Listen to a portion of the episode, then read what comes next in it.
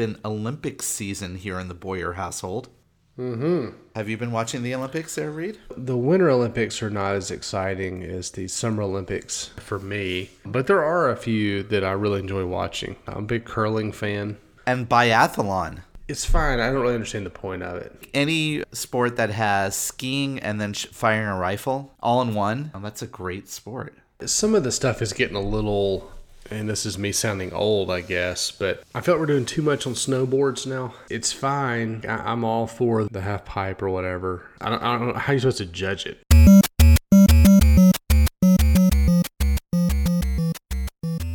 Welcome to Touchpoint, a podcast dedicated to discussions on digital marketing and digital patient engagement strategies for hospitals, healthcare systems, and physician practices. In this podcast, we'll dive deep into a variety of topics on the digital tools, solutions, strategies, and processes that are impacting our industry today. We hope to share a lot of great information and have fun along the way. And now, here are your hosts, Reed Smith and Chris Boyer. All right, and here we are. Uh, special thanks again to Michael Vinsky. Always nice to have his voice leading off the, uh, I was going to say top of the hour, but I mean, I guess it could be top of the hour, top of yeah. the show.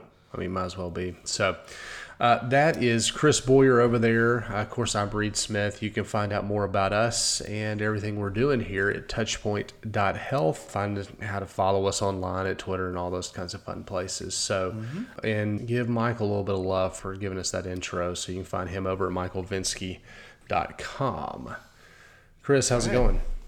Pretty good, Reed. Good to talk to you today. Top of the morning to you, or top of the evening, or top mm-hmm. of the mm-hmm. whenever you're listening to this, right? That's right. That's what I thought about when you said top of the show. Well, awesome. Well, we're back, uh, episode 54. We're going to talk about some of the big players in the industry. I mean, I guess they're in the industry to some degree, at least. I we'll, mm-hmm. we'll actually dig a little bit more into that. So you may yeah. see these names and not think they're in the industry. But hey, before we get started, I did want to give a special thanks to uh, Loyal Health. For most customers, the search for a healthcare provider, it's not an easy task. Tons of choices. Uh, you got lots of questions you're trying to get answered. And luckily, Loyal has a solution that's right just for you.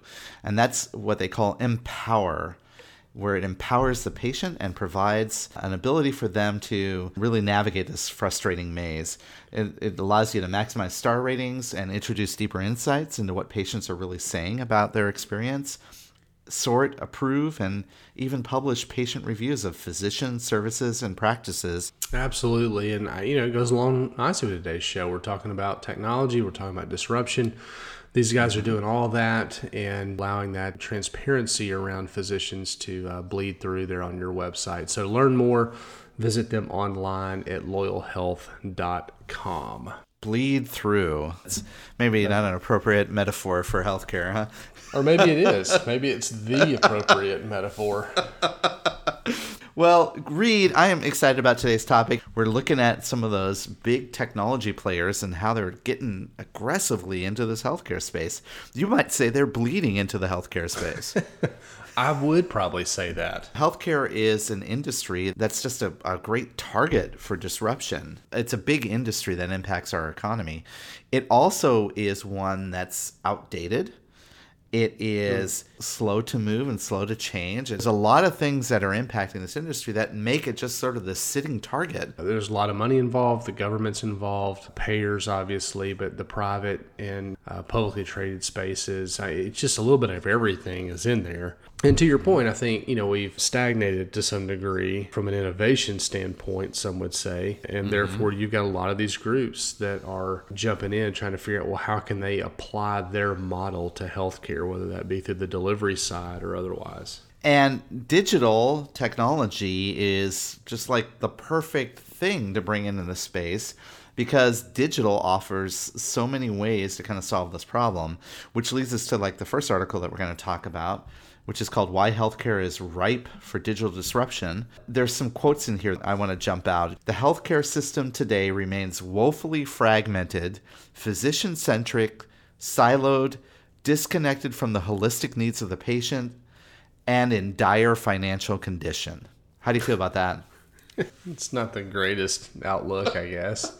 But I mean, I understand where they're coming from, obviously and I think they hit on some key themes in here. So maybe, maybe let's, mm-hmm. let's take a look at a few of these. You know, the first one they talk about is that digital platforms allow for people to interact with each other in ways beyond, well, in this case, going into the doctor's office. If you've got the chronic illness, or maybe even it's just, um, you know, I think about, you know, we've got a two year old, and so you've got well checks that come along every so often. at X amount of weeks and then X amount of months and then the one year and the two year and the school this and the you know and all those types of things. Well, why bring a healthy otherwise healthy baby and mom into a doctor's office where everybody's sick? And the other thing about digital is that it can scale easily. As these platforms grow and more people participate, they become more increasingly valuable for the people that are participating. So it's kind of one of those things where the more people are starting to use these platforms, the more the healthcare providers learn about the platforms and can make them uh, aligned with what the needs are of the patient. And the participants become more increasingly active in these communities. And we see that through uh, some of the conversations we had in the past around online patient communities. Your healthcare is a big space, you know, so if something does work, it's going to have to scale to continue to be successful or it's just going to fall flat. Digital helps with that. Digital is already obviously a big component uh, and proponent, I guess, of, of disrupting other industries.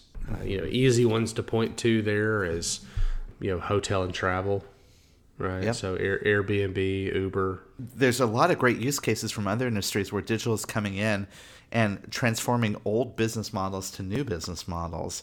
And so it's easy for us to look at digital as doing the same in our space unlike some of those other spaces, we, we do have some complexities around, you know, pharma, for example, or mm-hmm.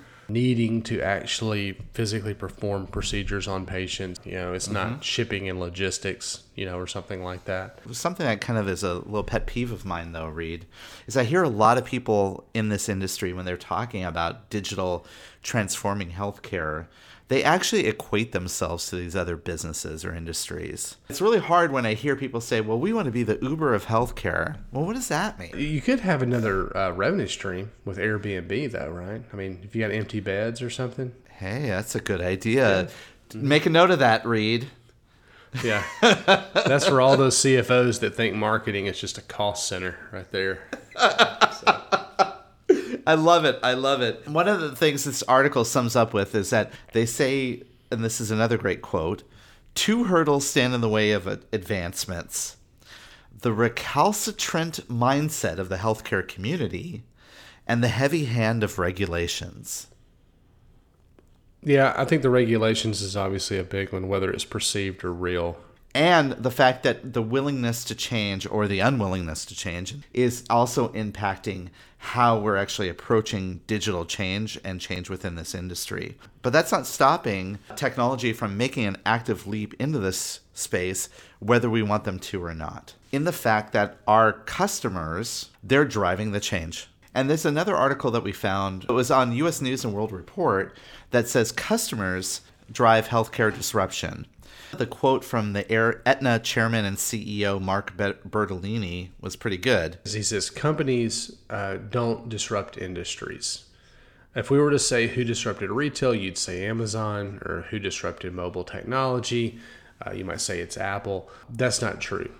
The only way that industries get disrupted is when you build a compelling customer experience and service offering that they want to use over and over again. Then they disrupt the industry us as consumers disrupt the industry. So it's not the companies; it's the it's the end user. Knowing that, as we look at and we start to, we're going to dive into now a couple of the uh, major industries that are coming into healthcare in an aggressive way. I think it's important to understand that these industries are popular because consumers, us, we like them, we use them, and because we like them and use them, I think it's given them the power to come into this space. Yeah, absolutely. I mean, market share allows innovation.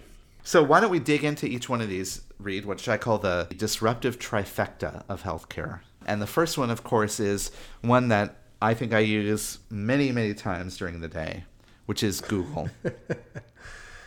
In a number of different ways, right? So, I mean, it's not just search engine, it could be maps, etc. So they've got you know Google Docs. They think their advantages in this space is that they understand what users want, or at least they've been spending their whole, you know, life as an industry uh, trying to understand people's interest in searching. They put themselves out there as understanding the customer journey. And while I kind of agree with it, they have a slight advantage coming into the space because they have this knowledge, this preconceived knowledge of how we interact with digital platforms.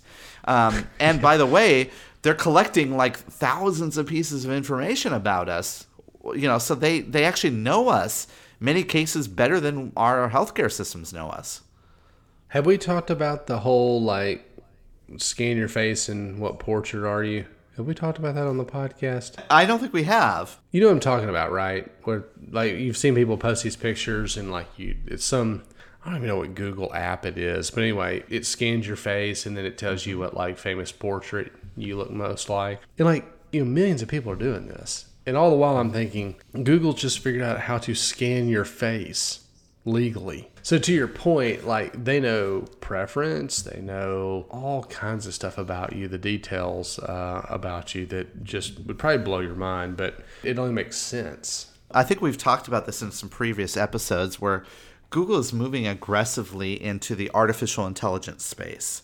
And I think that's really one of the areas where uh, they have a distinct advantage artificial intelligence allows them to not only map your face to uh, you know a famous art portrait but it now with the advancements of ai they can scan through millions of data records and try to start to identify trends, I, predict patterns. And that's where they're aggressively moving. And you, you may have read about some of these articles. Yeah, so like predictive models and stuff like that. This first article is kind of interesting from MarketWatch. So it's opinion piece, but Google it says Google's developing its own prescription for U.S. healthcare costs, smarter artificial intelligence. It doesn't take much for them to just simply piece together some of their existing, I guess, algorithms and you know different things like that to understand what's going on. But you know, could obviously drive down the path of a more accurate diagnosis. Is what it's talking about. Yes, Dr. Google. Exactly. Dr. Google in a whole nother way, where they're even doing studies with Stanford, the University of Chicago, the University of California, where they were able to see collaborative research using their artificial intelligence that shows their AI platforms can work in almost in a more aggressive way than IBM Watson's could in this space.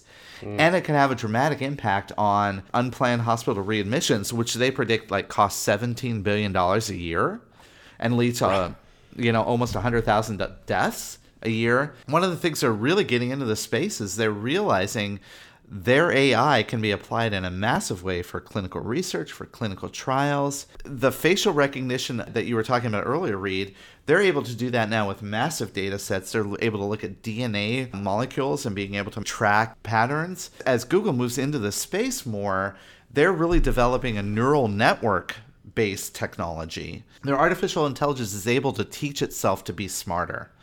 And to me, that's really, really scary if you think about it. But it also has a foundational impact on how clinical research is going to be done in the future, particularly if they start to integrate it. It talks about some of the stuff that they're doing, obviously, in here with, with Stanford and mm-hmm. I think University of Chicago, et cetera, University of California. It, for it to become commonplace, though, aren't they going to have to get buy in from all these other organizations and, and ultimately the government? Yeah, I think ultimately it's going to need that. Government regulation is going to rear its ugly head in this space pretty soon if it hasn't already. And these are reputable organizations. These are big mm-hmm. names. It's not like they're doing it with like you know a small hospital in middle of Michigan. They're doing these with these big organizations that have a strong reputation in the space. I think people are paying attention. But isn't that predictable though to some degree? And I don't I mean I'm not trying to run against what they're doing necessarily, but don't you expect that from Stanford? I, I, would almost find it more credible if they were doing this with a group of rural community hospitals or something like that. The resources aren't quite there for sure. You know, we right. found another article on ZDNet, though, that talks about Google's parent company, Alphabet. And they have a project called Project Baseline. Have you heard about this, Reed? Just a little bit. Project Baseline is Alphabet's five year plan to map the entire journey of human health. Now, that sounds pretty ambitious, doesn't it? this is the B. Is that what? billion? Yeah. What it's looking at is a variety of it looks at a variety of different data. So it first starts with some of the stuff that they've already done. How do people search and start to investigate for care? And you can argue that Google's whole digital patient journey that they've published before is really a step in that right direction. The work that they're doing around Project Baseline is going to is getting significantly more deeper. They're using it now so that when upon initial diagnosis, you could tap into their massive data sources online, the physicians can, and they can actually start to access information, start to diagnose what the problem is, really start to, you know, keep track of uh, what that particular illness is. All the while, they're tracking it back into the database so they can actually develop Mm-hmm. baseline information for predictors of disease. And even the ability to look backwards. So when someone gets sick, develops cancer, having the ability to look backwards and try to make determinations if we would have changed this, done this differently, will we have had different outcomes? Now, you know, I've been in this space for a long time, as have you, Reed, and I know we've been talking about doing genetic testing and, and creating, you know, these these massive libraries, d- data intelligence libraries. What Google's Project Baseline doing is tying these databases together on a massive scale so that so that healthcare organizations across the world can tap into these. This makes me a little nervous. It's a fine line from the here's what we should have done and here's what everybody should be doing to be healthier to like, you know, I want my child to have blue eyes. I feel like that's a slippery slope all of a sudden. to be very clear, Alphabet's not developing databases where they can actually then, you know, do DNA sequence mapping. Yet. right right. You know some of the other stuff that they're doing is they're starting to use wearable technologies to start gathering additional information that's not normally tracked in clinical research. So like the verily watch that's an mm-hmm. alphabet owned technology company. That smartwatch is now tracking information like how much sleep they're getting what kind of activities they do their diet vaccination stuff. You know i mean they're starting to track a more comprehensive patient record Do you have to always have the watch on? Because that's going to be a problem for me. if you do have the watch on all the time, you're going to be able to get your heart rate, your mm. electrodermal mm. activity, your inertial movements. Come on, Reed. This sounds do like it's do I want to know this? Like I don't. it's also going to track to see like where you go around, what places you visit, what planes you're flying, where you go, and how you're going to spread diseases. Alphabet is going to be there. It's going to know everything about our history, and it's going to extend into this world where it's going to know everything. so at what point does my watch realize that I'm not feeling great? And when I go to board my plane, they're like, "Sorry, sir, you, you can't get on this flight." That would be really good. That would be that would be something I think actually I would support. I don't know about you. I'm sorry. Um, we're not going to let you get on this plane and infect other people with your cold. Can I get through security quicker? Is that possible? Does this come with pre-check? Just let's wrap up a little bit here on Google. Um, one of the things, uh, Duke University School of Medicine, they indicate that there are three main aims for Project Baseline. So, one is about getting more personalized healthcare, understanding what's the right thing for the right person. The second thing is being more preventative. How can we actually go from a reactive healthcare system to a proactive healthcare enterprise? And then the third, and this is probably the most ambitious of them all, is how do you pull it all together into this big healthcare jigsaw puzzle? And that's what our project baseline is trying to accomplish. I think of all, you know, the big players in this space, I think Google is probably, if we pick any technology company, is probably the one that's going to make it here. So, All right, so Google is predominant player number one. Another big one is uh, Facebook. We're on it a lot. Well, all the time, I guess, to some degree. We tell it an awful lot about us. Why, why would they not be in this space? Facebook is the platform that I have to admit I never turn off on my phone. It probably knows everything about me. I maybe I should log in and log out of it. It has all that personalized information about me, the preferences. It knows my friends. It knows, you know, all the things that I'm sharing, all the status updates. It probably knows my personal interests and my political affiliations as well, and understands our mental health and understands how to influence our mental health by sharing different types of posts in our feeds. I think Facebook sees this entire ecosystem of its audience as being a great place to conduct health experiments on. I mean, you've got everybody, right? They're there a lot and they're willing to tell it stuff. Doesn't matter what you're trying to study, I guess. It's it's a great great active community. I guess let's jump into some of these articles because th- these are some of the things I've kind of struggled with in my head a little bit. So the first one that we're looking at is from a site called The Mighty. I like that, The Mighty. The article is called Facebook says its update will make it better for your mental health. Here's what you should know. They're basing this off a post actually from Zuckerberg, um, I guess not too terribly long ago, where he's guaranteeing or wants to make it, you know, or they feel a responsibility, I guess, to make sure that the services are not just fun to use, but they're also good for people's well being. And it kind of talks through and walks through this idea that people that spend time passively on the site feel okay, or maybe not even not even great, mm-hmm. than people that actually interact with folks, right? So. Uh, you know, I take that to mean that Zuckerberg is trying to move people towards, you know, continued interactivity, making sure that they're serving up content that you want to see, friends you want to interact with. So, about that logic, that's very interesting. First of all, Zuckerberg is saying the more you use the tool, the more mentally stable you will be and the more healthy you will be. Okay. Not sure that's true, but interesting correlation there, right? Um, although I do know a lot of people that passive aggressively use Facebook, so oh, but we won't get into that wow, that could be an episode in and of itself. Maybe that you know I do get the, the, the sense of okay, you interact with other people. That's good for your health, I, for your well being. I get that, but I mean, not necessarily the correlation between that and Facebook necessarily you know exists. But whatever. Let's take that into mind, though. What that means is. Facebook is now changing its newsfeed to encourage people to interact with each other more.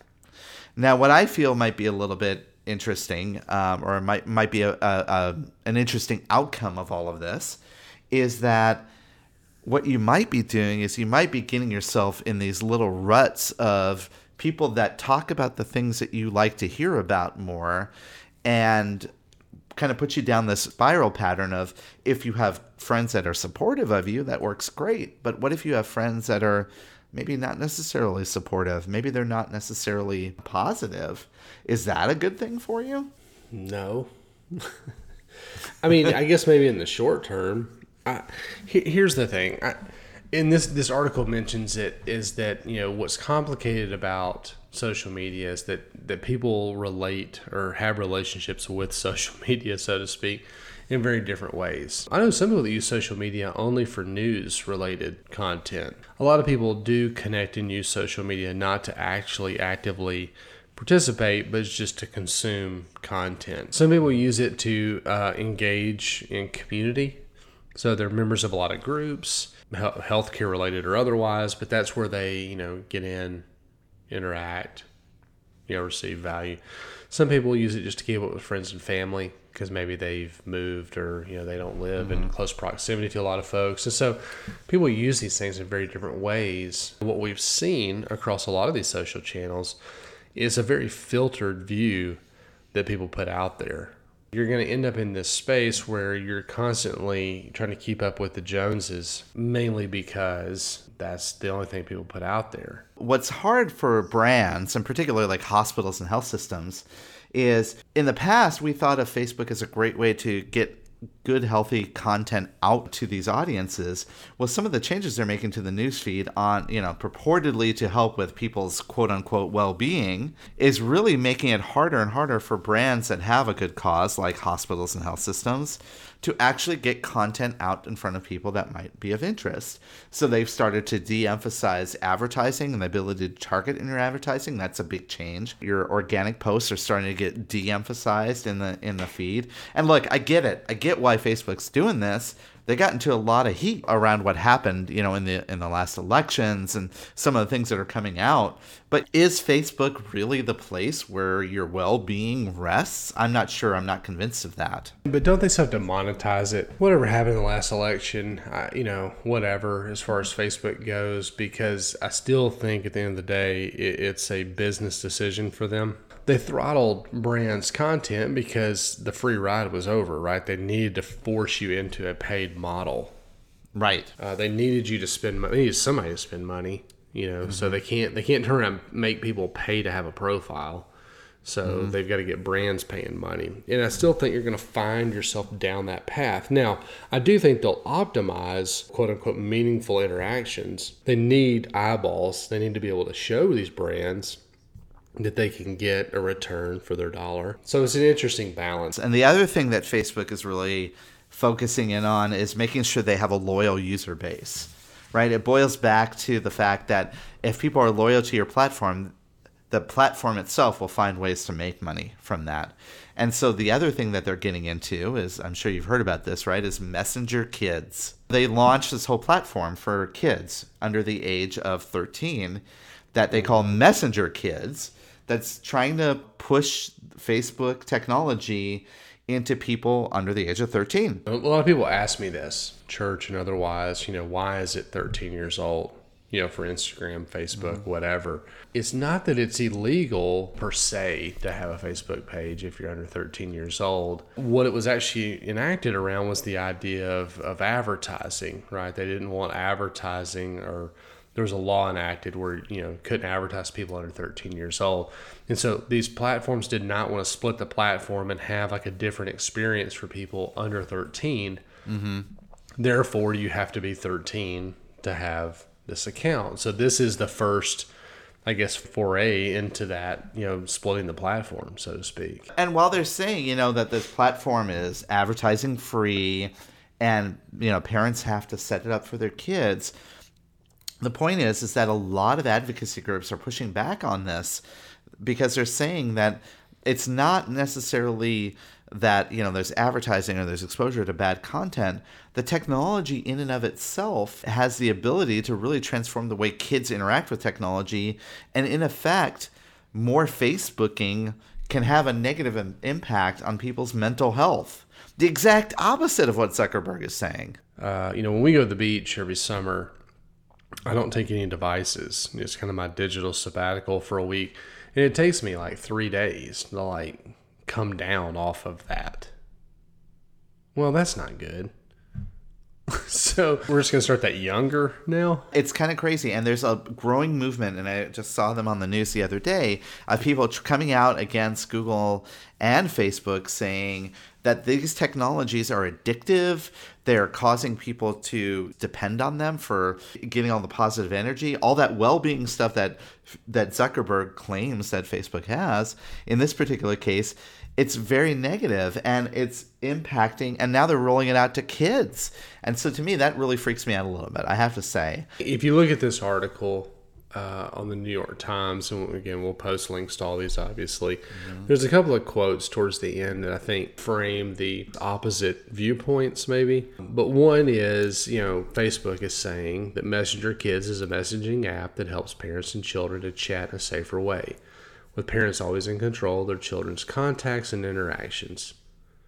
Okay, as a parent, like that, okay, that sounds like a good idea. I can control who they contact and what the interactions look like and you know okay that sounds good right what's wrong mm-hmm. with that but if you go down and you look at uh, there's a quote here from uh, michael uh, brody former chairman of the media committee for the american academy of child and adolescent psychiatry facebook is making children into a market and the youngest will be more likely to get hooked uh, even earlier I can't really argue with either one of those statements necessarily, just in and of mm-hmm. themselves. But I think we're seeing kids as young as six years old now becoming a market. That makes my skin crawl.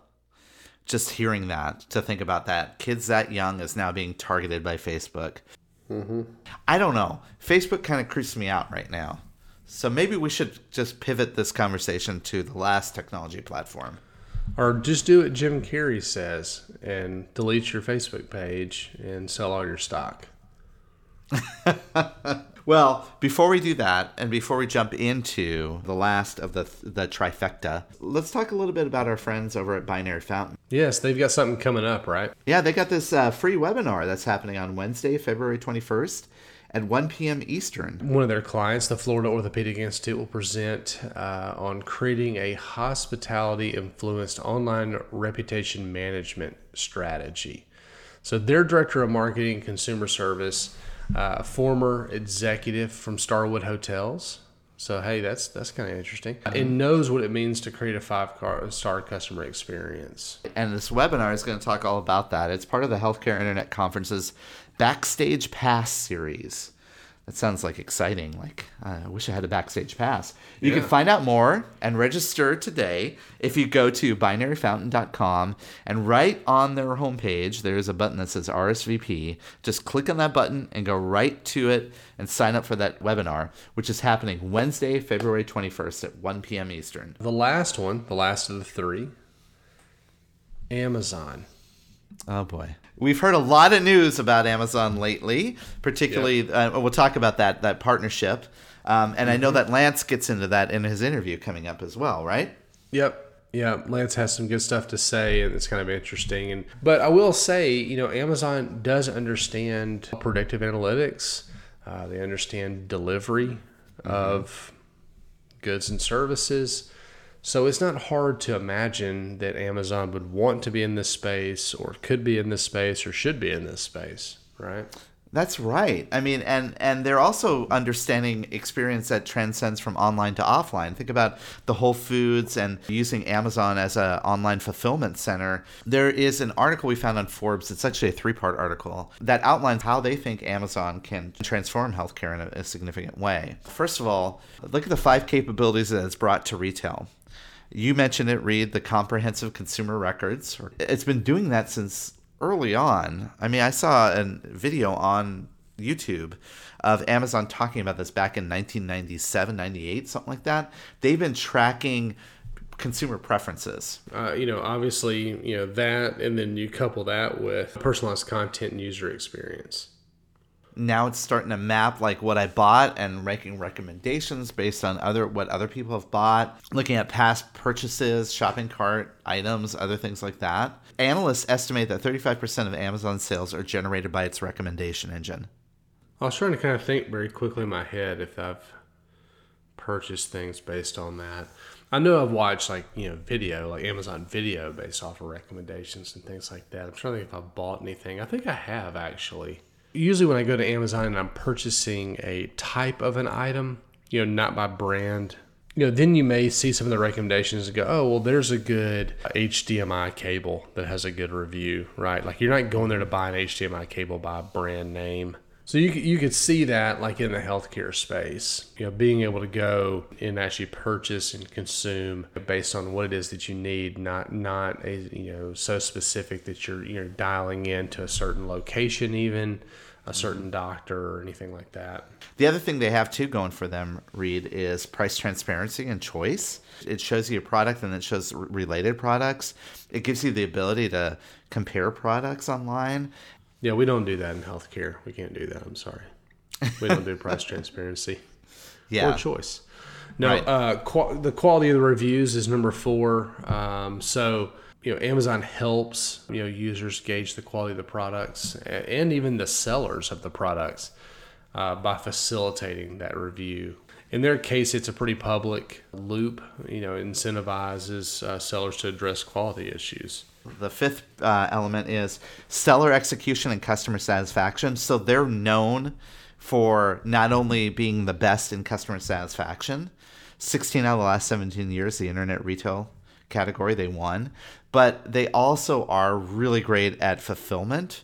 Uh, they're getting down to same day deliveries. I mean, think about that. Think about the uh, efficiency around the delivery model. So mm-hmm. all of that kind of ties it together. And you know, imagine having patient health data with complete longitudinal information and intelligent analytics at every point of care. Take it one step further. Imagine having personalized health pages with intelligible information, recommendations, and a dashboard based on a comprehensive view of a patient's history, condition, and interactions. I just like in the article that they have a chart in here that compares the American Customer Satisfaction Index between hospitals, health insurance, and Amazon. It's not real surprising, but I'll let you all go and check out the article. It's no wonder that Amazon is moving in this place. And we've heard about some of their other things that they're doing. The 1492 project, where they're looking at EMRs mm-hmm. and creating a better platform for health records. I think now it's time for us to talk about that partnership that they just recently announced the Berkshire Hathaway, Amazon, Yeah. JP Morgan Chase partnership. And if you go to this article, again, we'll have a link to it. Uh, I think it's uncanny. The picture of Warren Buffett looks like Will Ferrell playing Harry Caray, playing Warren Buffett. What they get to towards the end of this article is are some of those very things. Like, why is this partnership? Why is it interesting? And one of the ones in here, and this never really dawned on me, or I never thought about it this way, but is Amazon doesn't have to make money everybody else that innovates in the healthcare space, I say everybody else, most everybody else in the, that innovates in the healthcare space is going to have to worry at some point about revenues and reimbursement. So right now, they don't care. All they do is like, well, let's just figure out how we take care of our employees and how we break this and make it better. And then maybe it becomes a model. And again, this is something Lance and I kind of get into that you'll hear about in a little bit. But you know, maybe this becomes a model. Well, and that goes back to the very nature of what Amazon was based on. If you recall, Amazon was in the red for many, many years. And and mm-hmm. Bezos didn't really care. He's like, we're eventually going to see it through. And guess what? They did. They made it through. And they're mm-hmm. making money hand over fist. So now this partnership, this alliance even declared itself to be, quote, free from profit making incentives and constraints, unquote. And I think another interesting one in here is that you know the the ability for well all of them I guess to bring a different set of capabilities and experiences. To some degree, what what they have going for them is they're they're not in healthcare. I mean, nothing. There's not going to be a learning curve. But I think that might be good for us to then pivot over to the last article that we found from CIO.com, one of our favorite places to go. Mm-hmm. That's called Amazon in Healthcare. Is it disruption in motion or a big nothing burger? Depends on who you ask, I guess. A lot of skeptics do say, well, you know, this is something that's only unique to this partnership. Berkshire Hathaway, JP Morgan Chase, Amazon, only they can do it. It's not going to be something that's going to disrupt healthcare. While others are saying this is transforming healthcare as we speak. Uh, yes and yes, maybe no and no. I, you know, it's. I think it's pretty easy to argue either side, right? I mean, this article goes through three big, I guess, themes. Healthcare is increasingly virtual. The clinician shortage isn't letting up anytime soon, and the rise of healthcare consumerism is real. I think out of those, the one that really hits home for me is is the idea that the clinician shortage isn't letting up anytime soon. And so I don't care who's doing what, as long as we have a shortage of nurses, allied health, physicians, etc., they're still going to become a bottleneck at some point, right? The fundamental part of that partnership is around providing access to good, affordable care to the employees without the constraints of being financially solvent. What they're trying to do is, is increase access and looking at multiple different ways that they can actually provide that access, be it in person, be it virtual, what have you. And that would solve that problem that you're talking about, the clinician shortage, right? Because now, what if you had suddenly access to clinicians across the world? But then again, if everybody's also not restricted, do we, are we not still just back in the same boat? Not every physician is going to participate telemedicine world, right? I, I don't think healthcare providers or, or physicians will participate until the market is there, that's for sure. But mm-hmm. once the market's there, we're going to start to see a shift of them being more more participatory. You know, one thing I've seen in my experience working with telemedicine and telehealth is that doctors don't really participate until patients are there. Then they start to say, "Oh, wait, maybe we should pay attention to this." Ultimately, it just goes back to simple things like supply and demand. Where's the market? and other things that are kind of supplementary to that healthcare experience, taking the face to face with the doctor aside, prescription fulfillment, that makes a mm-hmm. lot of sense. And I could see mm-hmm. Amazon owning that space if they wanted to. The telehealth, telemedicine, imagine that coupled with like an Alexa, the, the way that fundamentally that can change in this space. The article that we looked from CIO.com sums it up. It says, None of this will eliminate the need for in person visits for acute quick care, such as for surgery or chronic care. But the author doesn't believe Amazon is looking to replace doctors. In fact, it may be that Amazon turns out to be just the thing the doctor ordered. Hey, Chris, before we go too much further, jump into this next segment of the podcast, I did want to uh, mention and thank uh, one of our sponsors, Influence Health. Uh, you know, they've got a consumer experience platform that, that covers several things. And correct me if I'm wrong, but we've we've talked about content management systems on this podcast. Yeah, we did. What about CRMs? Mm-hmm. Yeah, we covered CRMs for sure. And then obviously each and every week we talk about digital marketing. So digital marketing systems, uh, you know, in one way, shape, or form have probably been covered, right? That's right, digital marketing systems, and I would say that we even talk about it in a way of uh, that overall digital consumer experience. Well, there you go. I, you know, I would I would recommend for anybody interested in one of those topics uh, or anything else. They've also got some complimentary solutions on their website. But but head over to their website, take a look at what they've got and what they're offering relative to CMS, CRM, digital marketing systems, kind of how all that is woven together in what they call their consumer experience platform. Find your way over to influencehealth.com. Touch point touch counterpoint. There are two sides to every story. Ready, fight! All right. This is the 54th installment. Well, maybe not 54th installment, but close to the 54th installment of Touchpoint Touch Counterpoint let's get into the argument of the day. And we've been talking a lot about sort of that disruptive trifecta of technology and healthcare. One of the things um, I think that we probably should argue about, just briefly, Reed, is do you think technology companies can really disrupt healthcare? Do they actually get our industry enough? to cause disruption? Well, staying short of answering what what disruption actually means, I would say no. They they don't they don't get it enough. I think we see a lot of interesting concepts, betas, maybe even proofs of concepts, but there's too many legacy systems in place for them to really be able to have any headway gained. I don't know, Reed. You know, there's that old Taoist saying that a butterfly flapping its wings on one side of the world can cause a hurricane on the other. Applying to technology disruption in healthcare, what that means is a small little change that, or even, you know, a medium sized change a technology company can bring into healthcare can cause a fundamental disruptive change and just have that take over. So I actually think that while they may not get it, if they make one little change, that may cause this domino effect to cause rapid change in our industry. I don't know. A butterfly flapping its wings. it's just like if a consumer pays their bill in Florida, then like somebody in California is Here's the problem. You and I have both seen a fair amount of technology in our days. And the problem is, I don't see it anymore. like, it just doesn't go anywhere. You know what I'm talking about. You probably know who I'm talking about. It's all good stuff. I mean, it's all good stuff. There's nothing wrong with it. But to try to gain adoption, you know, it's that whole deal of like, should my hospital have a mobile app? It's like, no. How you gonna get me to use it? That becomes a lot of the issue with this. I mean, my health insurance company right now gave us all pedometers, and they'll physically they will pay you real money for like wearing these pedometers. I hadn't worn it in like a year and a half because you've got to charge it and then you got to sync it with your computer. They got mad when I put it on the dog. No, I didn't really do that, but it's a cumbersome process that I just don't think.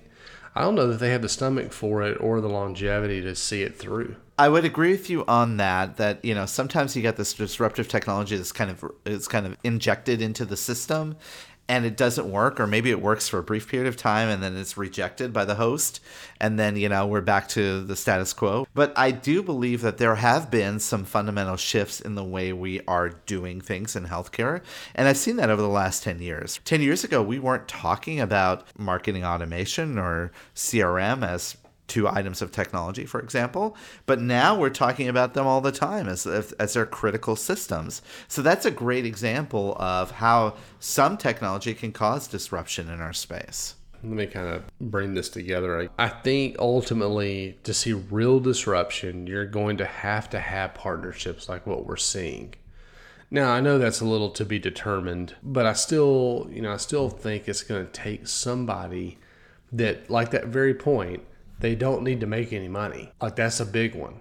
If they don't have to make money, then they can probably create some disruption. But you get some of these groups that are developers, even entrepreneurs, whatever. They build stuff and it works, and but it's really hard to get that pushed across the industry. It's funny because I was about to argue against you to say, well, that's kind of a high bar to hit that they have to make money. And then I thought, well, yeah, that's the nature of business, right? So maybe that isn't one that is a good a good counter argument to what you're saying. I do agree with you, Reed. We we do have to make changes. It's really the secret sauce is being able to find the right amount of disruption, but not so much that it will not scale across multiple different organizations. And that's kind of hard to do. Maybe it's one technology, one tool at a time. I do believe though that Google, Facebook, Amazon, all of those can cause disruption in our industries if by the mere fact it's changing the expectations of the consumer.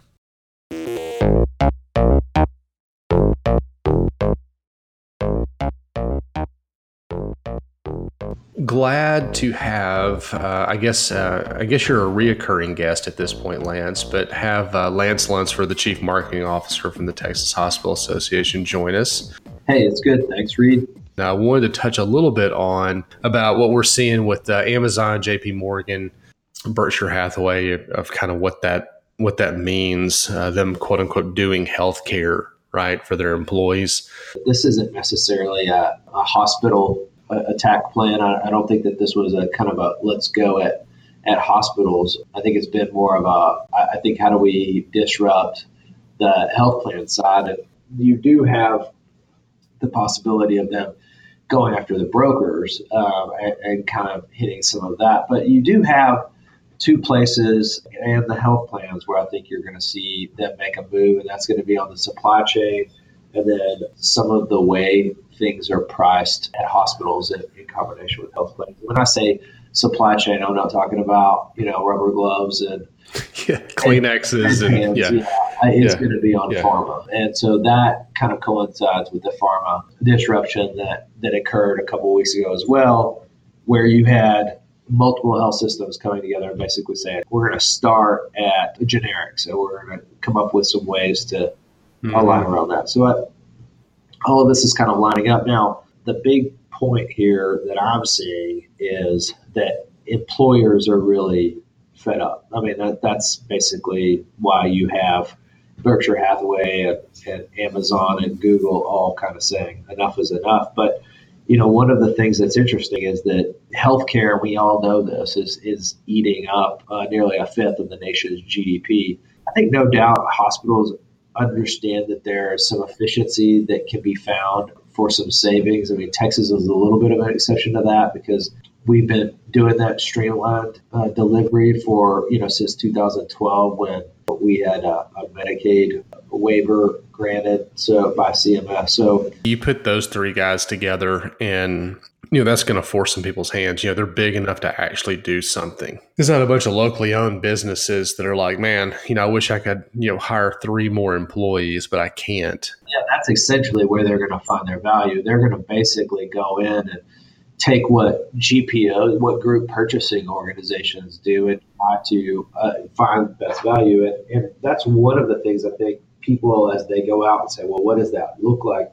They've been highlighting a couple of places where some alliances have formed. Um, and really, even like the, some of the largest employers, you know, we've heard stories that Walmart at this point goes out, co- creates agreements directly with providers for knee and and hip replacements. And they'll fly patients from all over the country to this one or two, you know, select providers because they've been able to negotiate price at that kind of scale. So it's really a real possibility that they'll figure out a way to build a platform so that employers can kind of group into that kind of consortium, perhaps.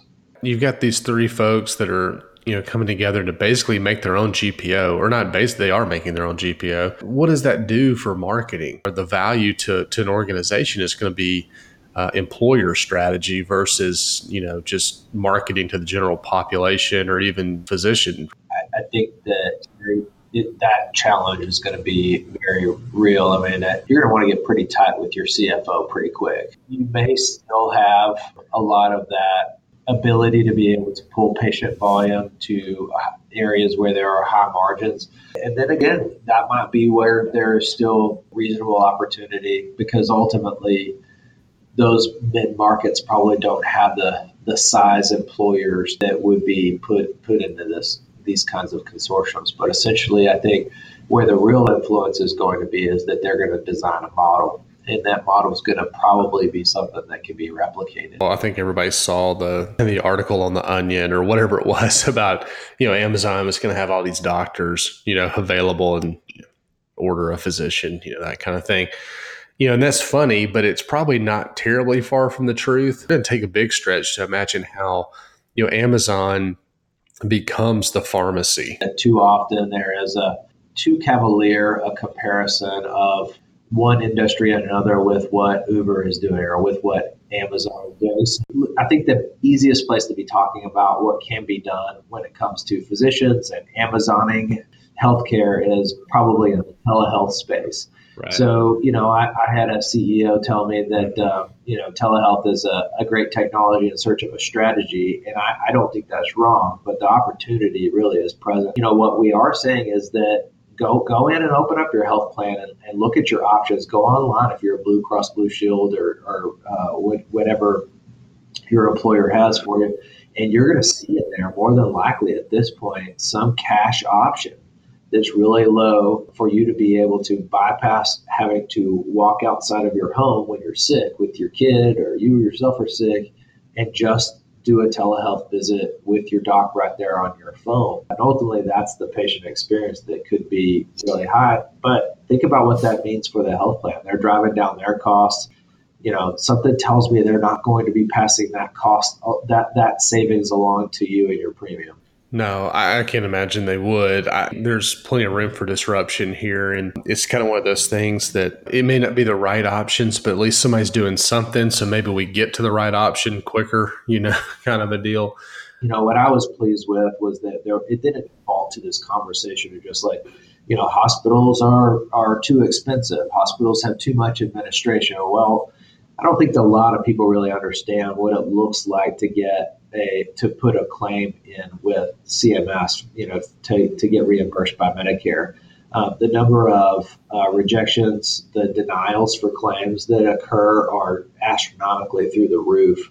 Um, and then for a hospital to have to fight that to get paid what it's owed on something that it's already getting 80 or 90 percent uh, cost reimbursement on is already bothersome. So hospitals are somewhat hogtied when it comes to some aspects of that inefficiency, and EHR is a good example of that. We've actually had a three part series in our our trade publication kind of detailing the problems and complexities uh, with EHRs. We basically looked at what was happening to some of our member hospitals where their revenue cycle was getting taken offline for three months. The hospitals, again, are somewhat hands are mm-hmm. a little mm-hmm. tied when it comes to the, getting that technology to run and getting that technology technology that has yet to really interconnect in a in a single community with someone across the street, literally that might use a different system and might serve the same patients but can't talk to each other. So until we get that integration of those, that interoperability of those systems.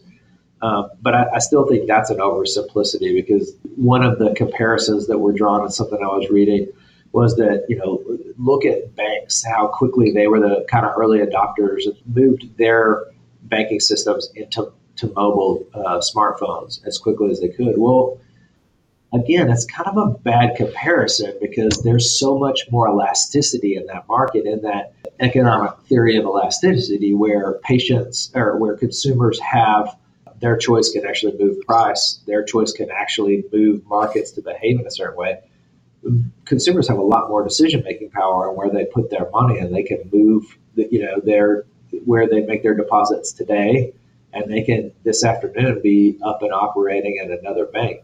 When it comes to making choices in a hospital and for your sure. own health care, a patient is going to rely heavily on the referral of their primary care physician or a doctor they trust to go to go get, uh, get that care done in a place uh, where that doctor tells them the price is probably going to be way, way, way down on the list. I mean, they, they're going to ask and make sure that it's in network. Patients follow the advice of physicians they trust. And so I'm not sure that transparency really is going to be that place where we find the, the solutions that so many people think what what the, is the answer. What what does all this mean for for the marketing communication folks out there? So I mean, we we had the big splash from the three we mentioned earlier, but even all the way through, just the idea of price transparency and and things like that. What what are a couple of things marketers uh, and even communication folks obviously should be paying attention to? Well, I think that there's two levels of transparency, right? That you, you've got your price transparency, which you can be proactive in, and, and you can kind of get competitive advantage by going out there and being proud of the fact that you're going to open up the books and be be more uh, clear with patients about what their their costs are. And again, that's that's bother, that's troublesome when you, you don't know what health plan has what. But whoever kind of goes out there and breaks through and figures out the you know the uh, the, the price transparency solution is uh, going to have a little bit of an advantage. And then the second kind of transparency is on the quality and patient safety. So I would get your, I would make sure that you've got your earned media uh, apparatus up and running, and I would have a regular and routine exposure of how good your hospital is doing when it comes to quality and patient safety uh, measures. So uh, hospitals that do that are going to get kind of a, a leg up uh, on the competition just in terms of brand recognition and kind of top of mind awareness, a little bit of a halo effect in there. Uh, mm. But I, I, would I would make that the first thing. And again, that wouldn't be something that you're going to invest in today so that you get uh, a, a, net uh, return on investment tomorrow. But I think that in five years, you're going to want that muscle really well exercised. This is just, it's kind of an ever moving target, I guess, to some degree. We see a lot of stuff in the news, and, and um, I, I don't know that it's just super, super clear at times. So appreciate you spending a few minutes and, and chatting about a couple of these things. So, if folks want to track you down, I think we've talked about this before, but Lance obviously is on on LinkedIn and Twitter and all that kind of good stuff. Uh, anything on the website you want them to check out or? Yeah, uh, Texas, has, Texas, has, some really great transparency uh, solutions. At you know, the Texas Hospital Association, we have Texas Price Point. It's some we've, we've been looking at trying to update that the user interface on that. But you know, it, it, it basically goes in and, and has you know the the charge masters in there. Uh, but you know, it's a it's an important part of the process. Um, you know, we also have have policy uh, on our website at tha.org Good stuff, and we'll uh, we'll talk soon. Thanks a lot, Reed. Chris, good news. The healthcare industry now has its own domain name. Woot! Absolutely. Everybody knows that organizations have .org, education has .edu. Well, now .health is available and quickly becoming the home for all health-related content online. And listeners to our podcast can visit get.health slash touchpoint. Visit get.health slash touchpoint now.